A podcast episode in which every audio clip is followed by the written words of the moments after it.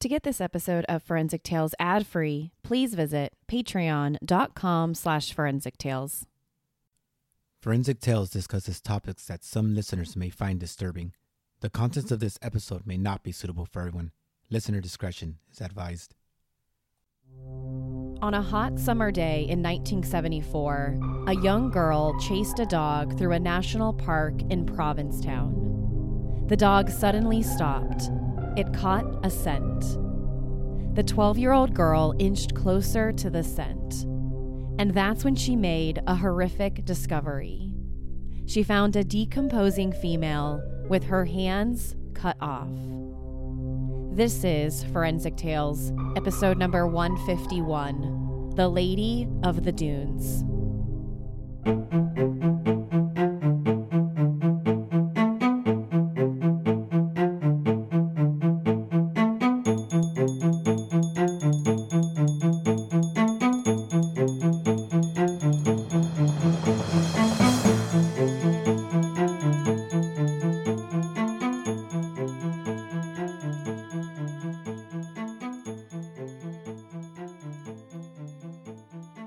To Forensic Tales. I'm your host, Courtney Fretwell Areola.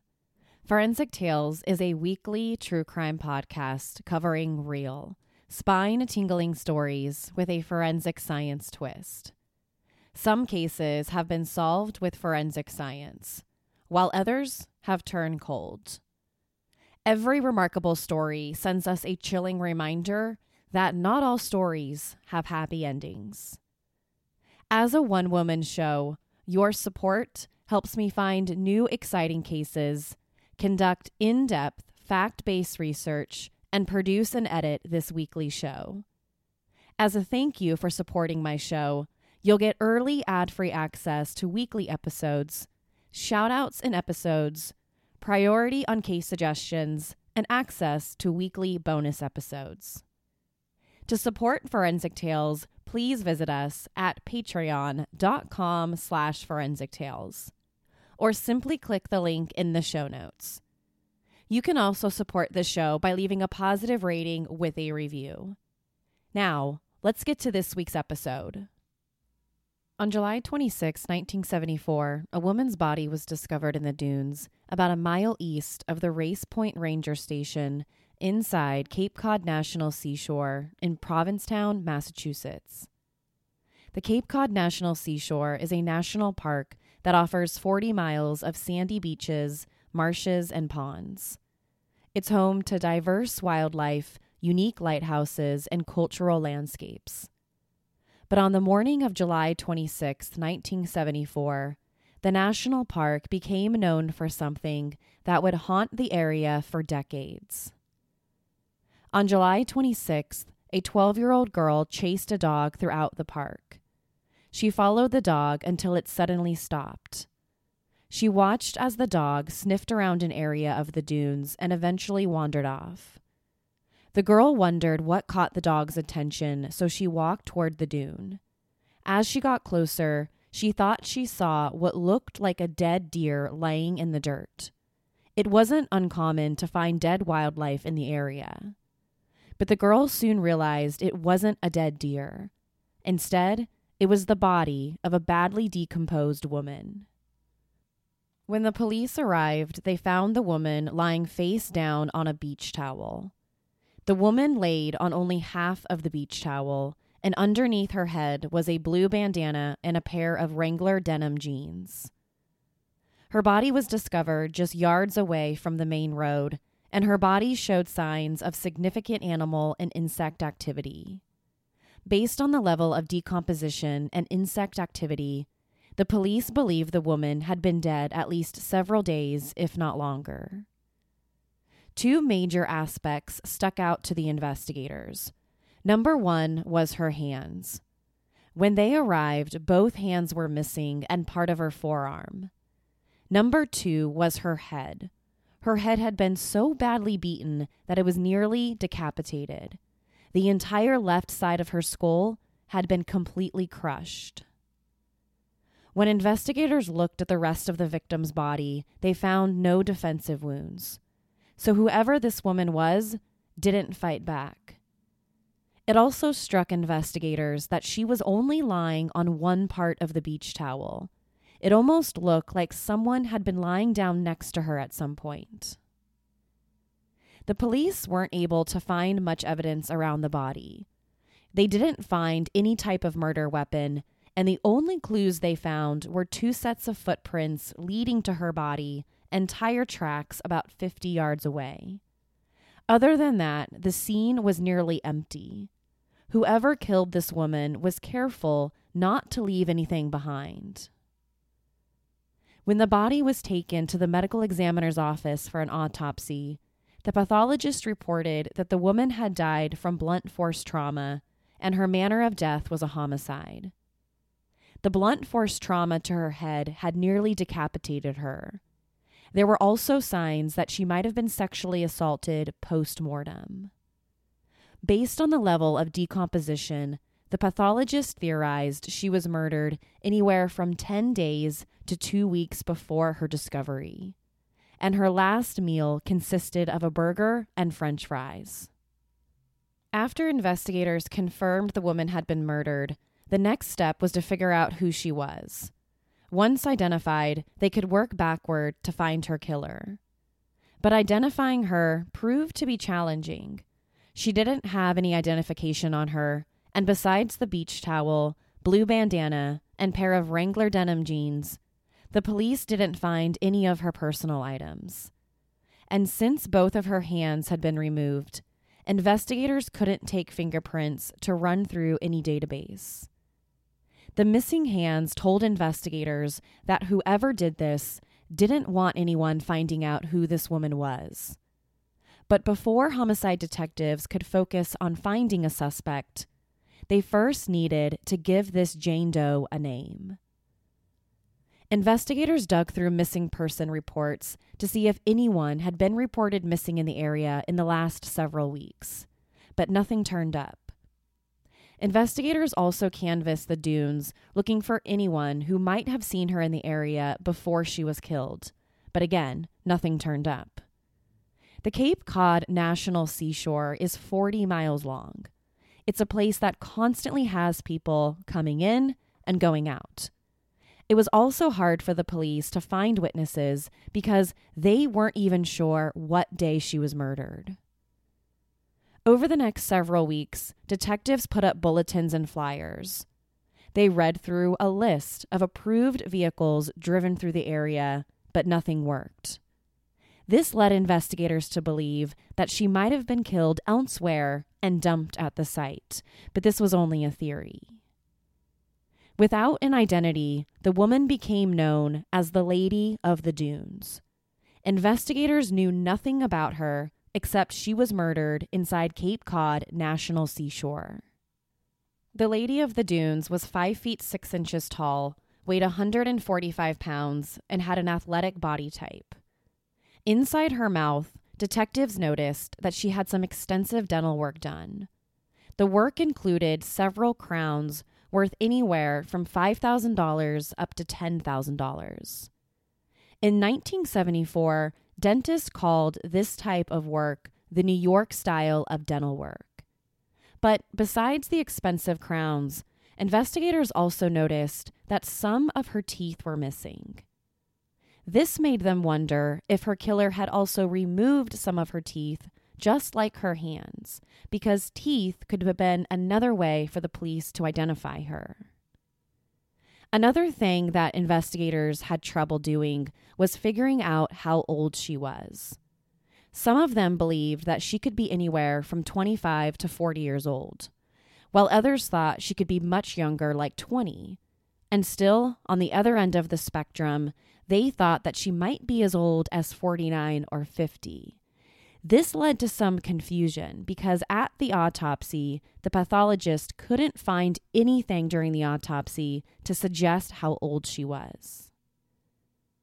When police discovered her body, the Lady of the Dunes had long red hair pulled back in a ponytail by a gold colored elastic hairband, and her toenails were painted pink. Over the next three months, detectives worked tirelessly trying to identify the Lady of the Dunes. They feared whoever killed her intentionally removed her hands and several teeth, trying to conceal her identity. They worried that there could be additional victims.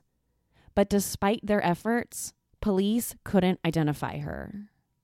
The Lady of the Dunes body was buried three months after her discovery in October 1974. After months of trying to identify her, the case went cold. No one came forward looking for any woman matching her description. If she did have any family members or friends, none of them reported her missing. By October 1974, she was buried as the Lady of the Dunes in the St. Peter's Cemetery in Provincetown. Her small gravestone read, Unidentified female body, found Race Point Dunes, July 26, 1974. Although the Lady of the Dunes was buried, the community and the police department couldn't get her murder off their minds. She was murdered so brutally that people couldn't sleep knowing that there was a killer out there. But the investigation into who the Lady of the Dunes was remained cold for the next five years. Five years after she was buried, the first facial reconstruction was created in 1979. Investigators had a forensic artist construct the woman's face with clay. The hope was the clay facial reconstruction would jog someone's memory. They still hoped that she had family or friends who missed her and wondered where she was. Once the clay structure was created, the police circulated it everywhere. But they didn't get any additional tips, and the Lady of the Dunes was still a Jane Doe. After the clay facial reconstruction failed, investigators tried something else. A year later, in 1980, investigators exhumed her body from St. Peter's Cemetery in Provincetown. At this point, the woman had been unidentified for over six years. In 1980, investigators exhumed her body, looking for any clues they might have missed years earlier. But no new clues were uncovered. Nothing about the exhumation told investigators anything new about who this woman was. After exhuming her body in 1980, she was once again buried at St. Peter's, and many of the investigators were assigned new cases. But despite being reassigned, many of them couldn't stop thinking about the Lady of the Dunes. In 1981, the police received another tip. A woman who resembled the Lady of the Dunes was seen with Whitney Bulger, an American crime boss, around the same time the Lady of the Dunes was presumed dead. Whitney Bulger led the Winter Hill Gang in the Winter Hill neighborhood of Somerville, a city northwest of Boston. During his time as a crime boss, he was known for removing his victims' teeth.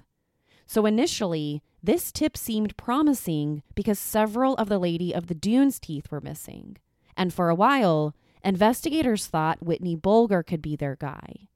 But over the course of their investigation, they never found any solid evidence linking him to the case.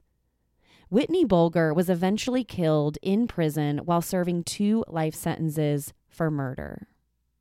After Whitney Bulger, another criminal rose to the suspect list Tony Costa.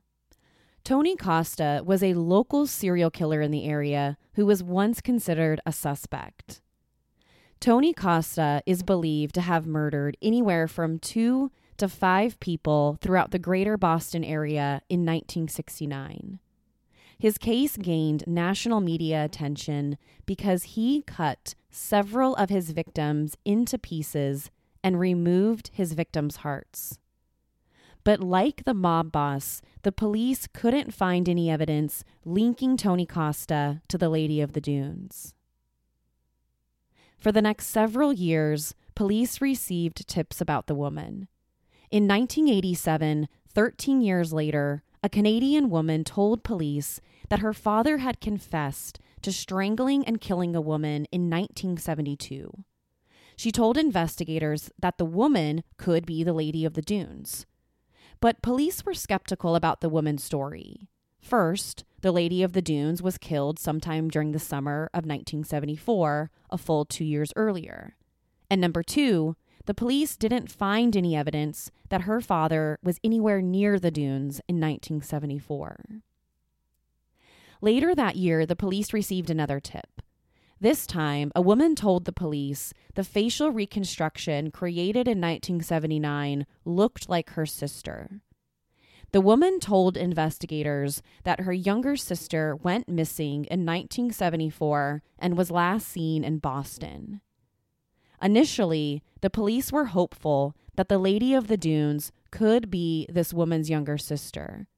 But after thoroughly investigating the tip, it turned out to be yet another dead end. Support for this episode comes from the Foggy Dog. If you're looking for the perfect holiday gift for the pup who has it all, the Foggy Dog now offers personalization to make your gift even more special. You can embroider or engrave your dog's name on the Foggy Dog's high quality collars, bandanas, and beds. Plus, they just launched new ID tags.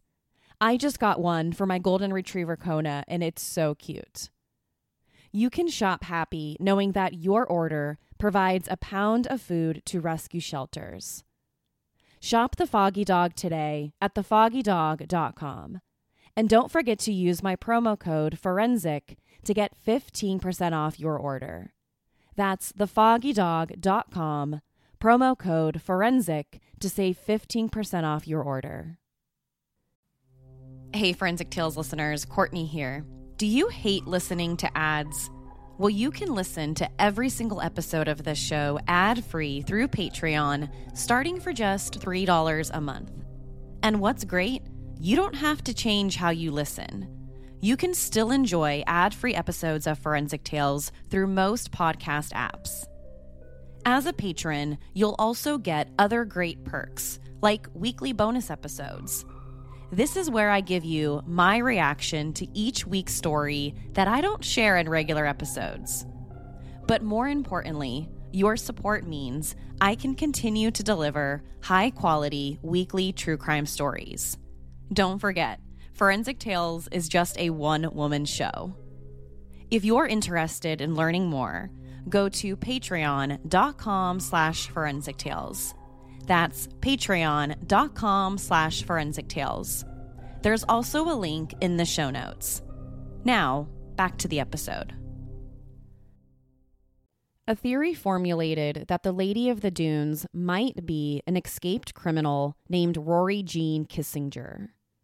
Rory Gene Kesinger fled her Pembroke, Massachusetts home when a police officer knocked on her front door to execute a traffic warrant. But before she could get far, she tripped over a rock, giving the police officer enough time to catch up to her. She was put in handcuffs, and the officer asked her why she was running away from a simple traffic warrant. Rory Gene Kesinger told the police officer that she had been sexually assaulted just minutes earlier and was trying to escape her attacker when he knocked on her front door. Once she calmed down, the officer took her to his house instead of taking her to the police station. He thought that she would be safe at his house away from this attacker and that they would call the authorities together to report the sexual assault. But when he brought her back to his house, things didn't go as planned. After Rory and the police officer got inside the house, she quickly turned off the lights and grabbed his service weapon. She then turned the lights on, pointed the gun at him, and said, I'm sorry, but I have to kill you. The two fought over the gun, and after the altercation was over, the officer took the weapon away from her and finally put her in handcuffs. Rory was then taken straight to the hospital for a sexual assault kit to be performed. But when other police officers went into the room and questioned her at the hospital. Her story changed. Originally, she said there was an attacker at her house when the police officer got there, and that's why she was running away. But now, at the hospital, she told the officers that the cop who showed up at her door to execute the traffic warrant was the person who assaulted her. It was the cop. But this story didn't seem to make much sense to them. So after the hospital performed the sexual assault kit, Rory was transported to the Plymouth County Jail. Once she was in custody, she was charged with two counts of assault and attempted murder. This was for stealing the first police officer's service weapon and threatening to kill him.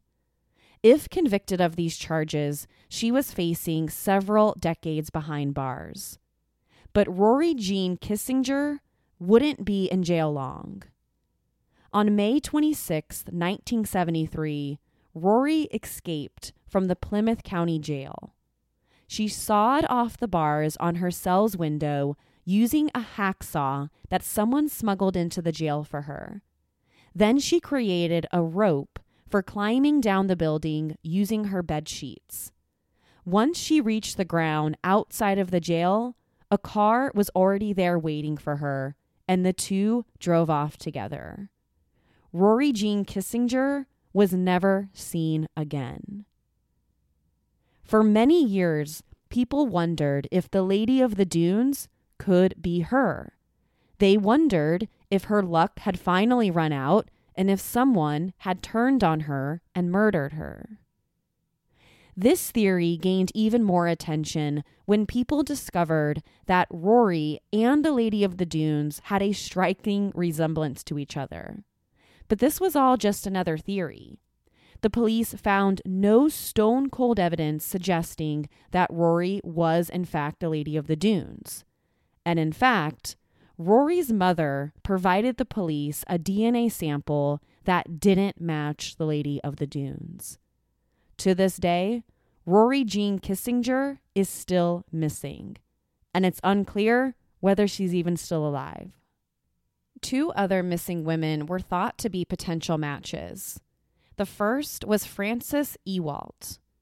Frances was last seen at a bar on Main Street in Montana at 11 o'clock p.m. on August 19, 1973. She left a female friend at the bar and said that she was going to see her brother, a nightclub musician. But she never made it to see her brother, and she was never seen again.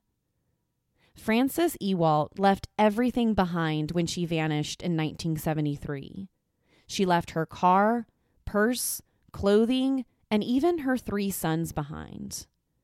At the time of her disappearance, she was in the process of getting divorced and working as a cocktail waitress.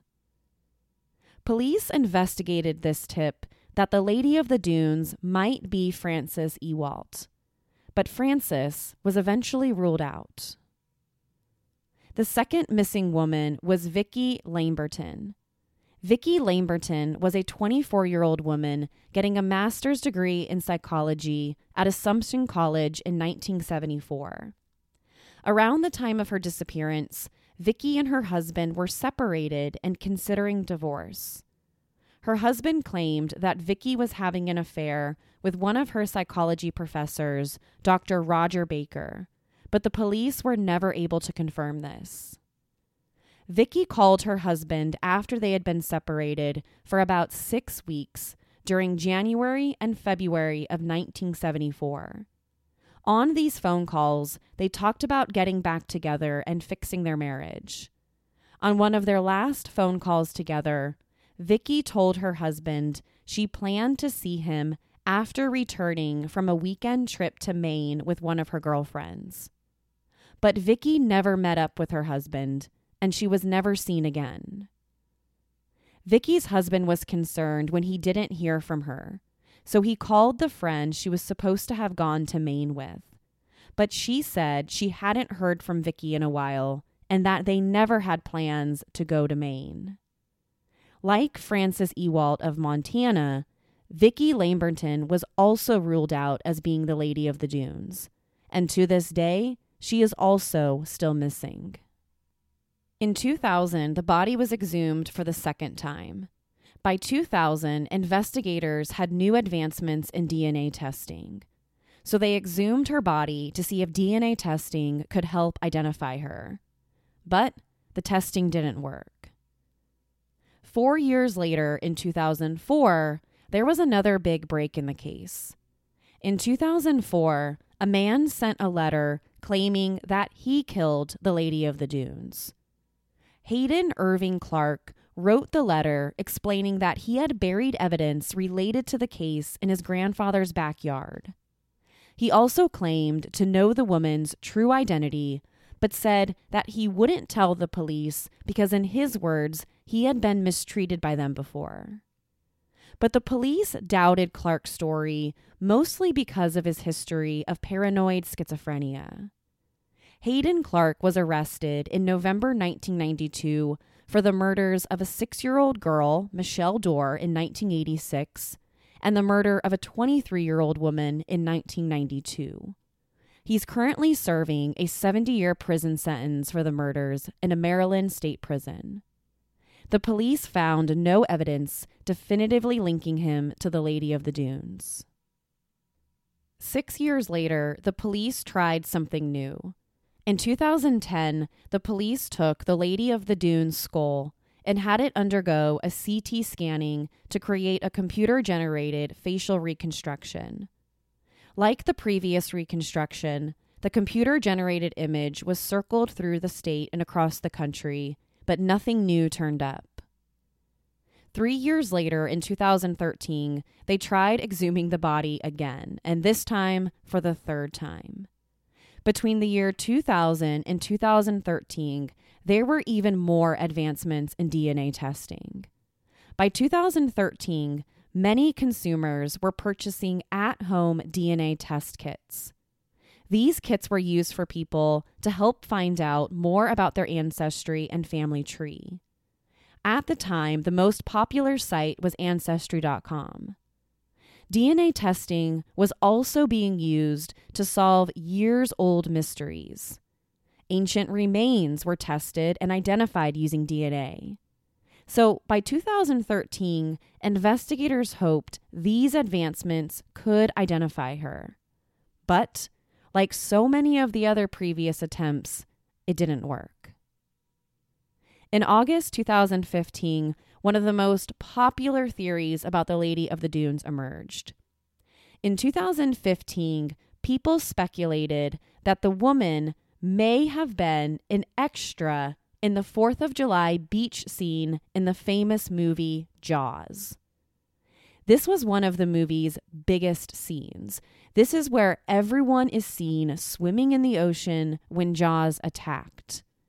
In one part of the scene, an extra in the film looks a lot like the Lady of the Dunes. She's wearing blue denim jeans, a white t shirt, and a purple blue colored beanie. People also thought it could be her because the movie was filmed on Martha's Vineyard in 1974, so the same year she was killed, and about 100 miles away from where the Lady of the Dunes body was discovered. Now, this might have been one of the most popular theories over the years, but it wasn't true either. The female extra had nothing to do with the case. By early 2020, skeletal remains of the Lady of the Dunes were sent to a private lab, Othram Inc. Othram Inc. is a private lab based in Texas that specializes in forensic genealogy. Their company's mission is to solve murders, disappearances, and identify previously unidentified decedents or murder victims. Othram operates by combining advanced DNA testing and traditional genealogy.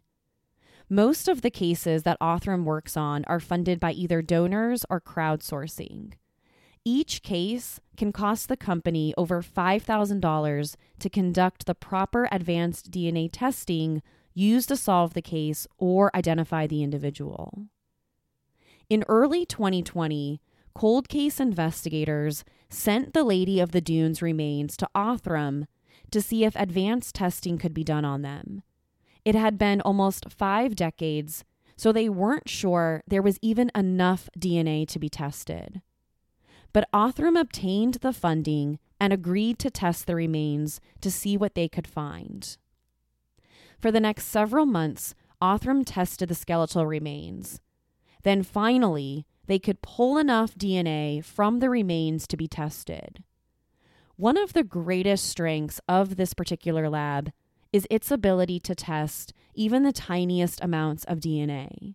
And they can also test DNA samples that are incredibly degraded and still get accurate results. In this case, the condition of the Lady of the Dunes body was terrible under any circumstances. Various chemical treatments from past attempts to extract forensic evidence from the remains had severely degraded the remaining parts of her body. But Othram Inc. eventually found a usable sample despite the chemical damage. Once Othram generated a DNA profile of the woman, they used genealogy to identify distant relatives. After months of testing, Othram finally reported to police that they found a match. In October 2022, the Lady of the Dunes was finally identified after five decades. The announcement served as the conclusion to the oldest unidentified homicide victim case in the state's history. On October 31st, 2022, the woman was identified as 37 year old Ruth Marie Terry. Before she became known as the Lady of the Dunes, Ruth Marie Terry was born in Tennessee on September 8, 1936. At the time she was murdered, she was 37 years old. She was also a daughter, sister, aunt, wife, and mother. Although she was born in Tennessee, throughout her life, she had connections and ties to Michigan, Massachusetts, and California. When the FBI announced that Ruth Terry was the Lady of the Dunes, they didn't provide any other details. They didn't mention any possible suspects in her murder or any details about how or why she was in the dunes that summer of 1974. They only announced that she had finally been identified through forensic genealogy, the same method that's been used to identify over 150 criminals across the country, and most notably, the Golden State Killer. Two days after the FBI announced her identity, the state police made a second announcement on November 2nd, 2022 the state police asked for any information about Ruth Marie Terry's husband, Guy Rockwell. At the time of her murder, Ruth and Guy were married. The two married several months before in February 1974. So naturally, the police wanted to speak with him to find out what he knew about her murder. But unfortunately, the Massachusetts State Police quickly learned they wouldn't get an opportunity to talk to him. Ruth's husband, Guy Rockwell, had passed away years earlier on March 14th, 2002, two decades before her identification. Although investigators can't speak with him directly, they're working on uncovering as much as possible about their relationship.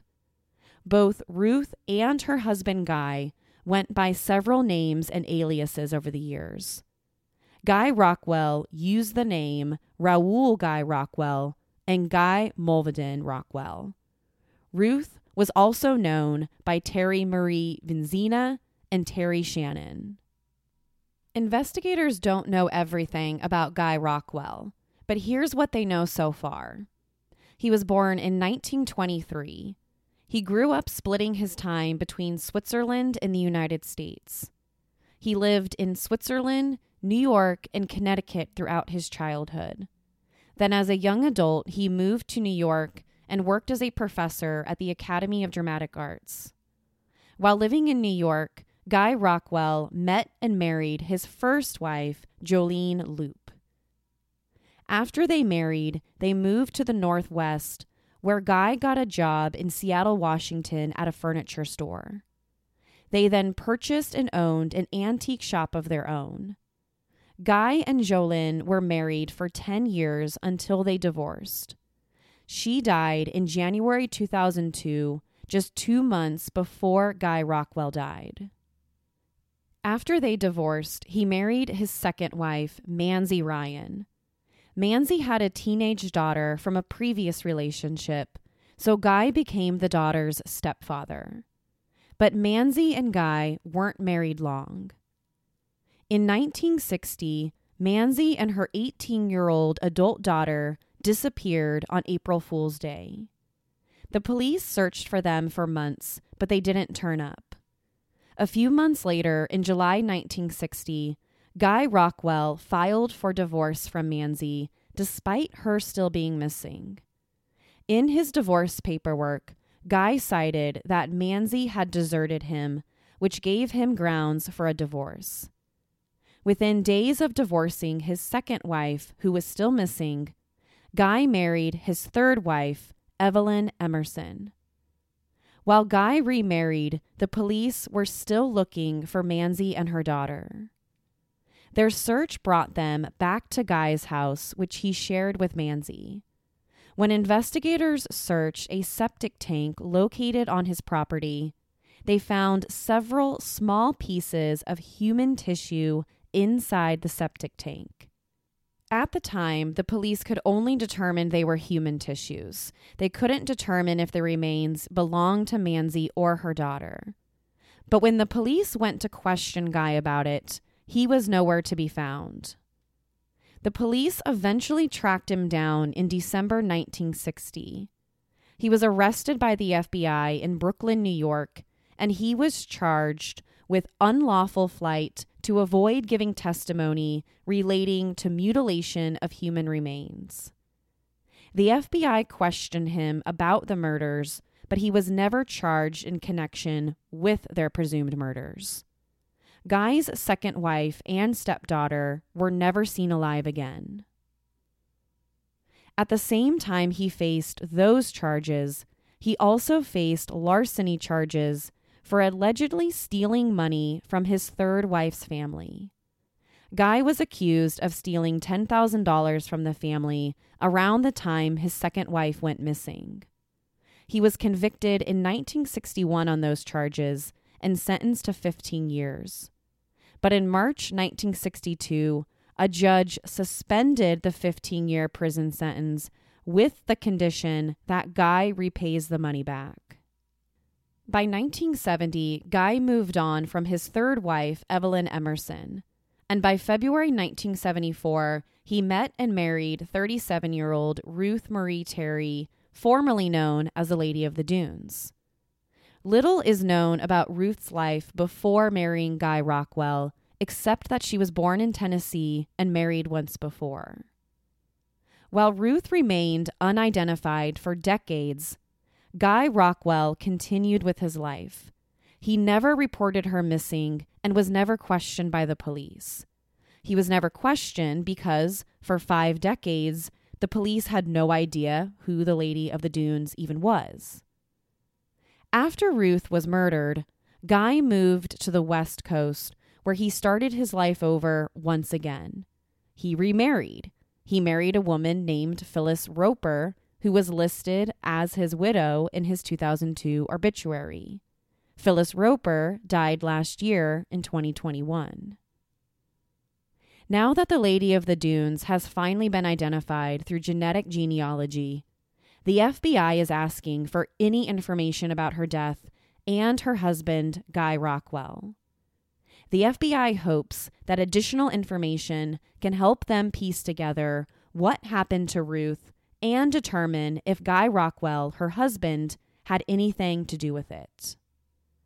According to an article by the Cape Cod Times, the Barnstable County Registry of Deeds records show that Guy's father, Albert, sold 16 Provincetown properties between 1950 and 1956.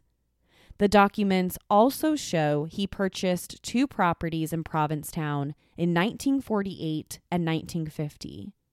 These records are important because these records suggest that Guy and his father had a connection to Provincetown, Massachusetts. And if so, that would explain why Ruth's body was discovered there. The FBI hasn't confirmed if Guy is considered a suspect in Ruth's murder.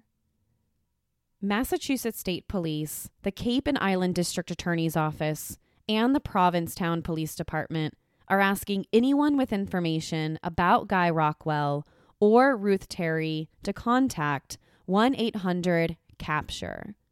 You can also send a text to 226 787 or send an email to msptips at pol.state.ma.us. The Lady of the Dunes may have been finally identified through genetic genealogy. However, there is still a lot of investigating left to figure out exactly what happened to her and who was responsible for her murder almost five decades ago. To share your thoughts on the Lady of the Dune story, be sure to follow the show on Instagram and Facebook. To find out what I think about the case, sign up to become a patron at patreon.com slash forensic tales. After each episode, I release a bonus episode where I share my personal thoughts and opinions about the case. You'll want to check this one out because I'm going to share what I think happened to her. Don't forget to subscribe to Forensic Tales so you don't miss an episode. We release a new episode every Monday. If you love the show, consider leaving us a positive review or tell friends and family about us. You can also help support the show through Patreon. Thank you so much for joining me this week. Please join me next week. We'll have a brand new case and a brand new story to talk about. Until then, remember not all stories have happy endings. Forensic Tales is a Rockefeller audio production. The show is written and produced by me, Courtney Fretwell Areola. For a small monthly contribution, you can help create new compelling cases for the show, help fund research, and assist with production and editing costs. For supporting the show, you'll become one of the first to listen to new ad free episodes and snag exclusive show merchandise not available anywhere else. To learn about how you can support the show, head over to our Patreon page, patreon.com slash forensic tales, or simply click the support link in the show notes. You can also support the show by leaving a positive review or telling friends and family about us.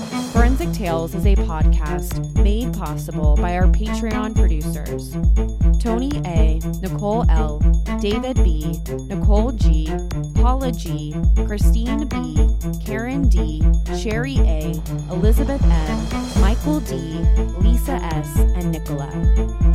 If you'd like to become a producer of the show, head over to our Patreon page or send me an email at Courtney at forensictales.com to find out how you can become involved.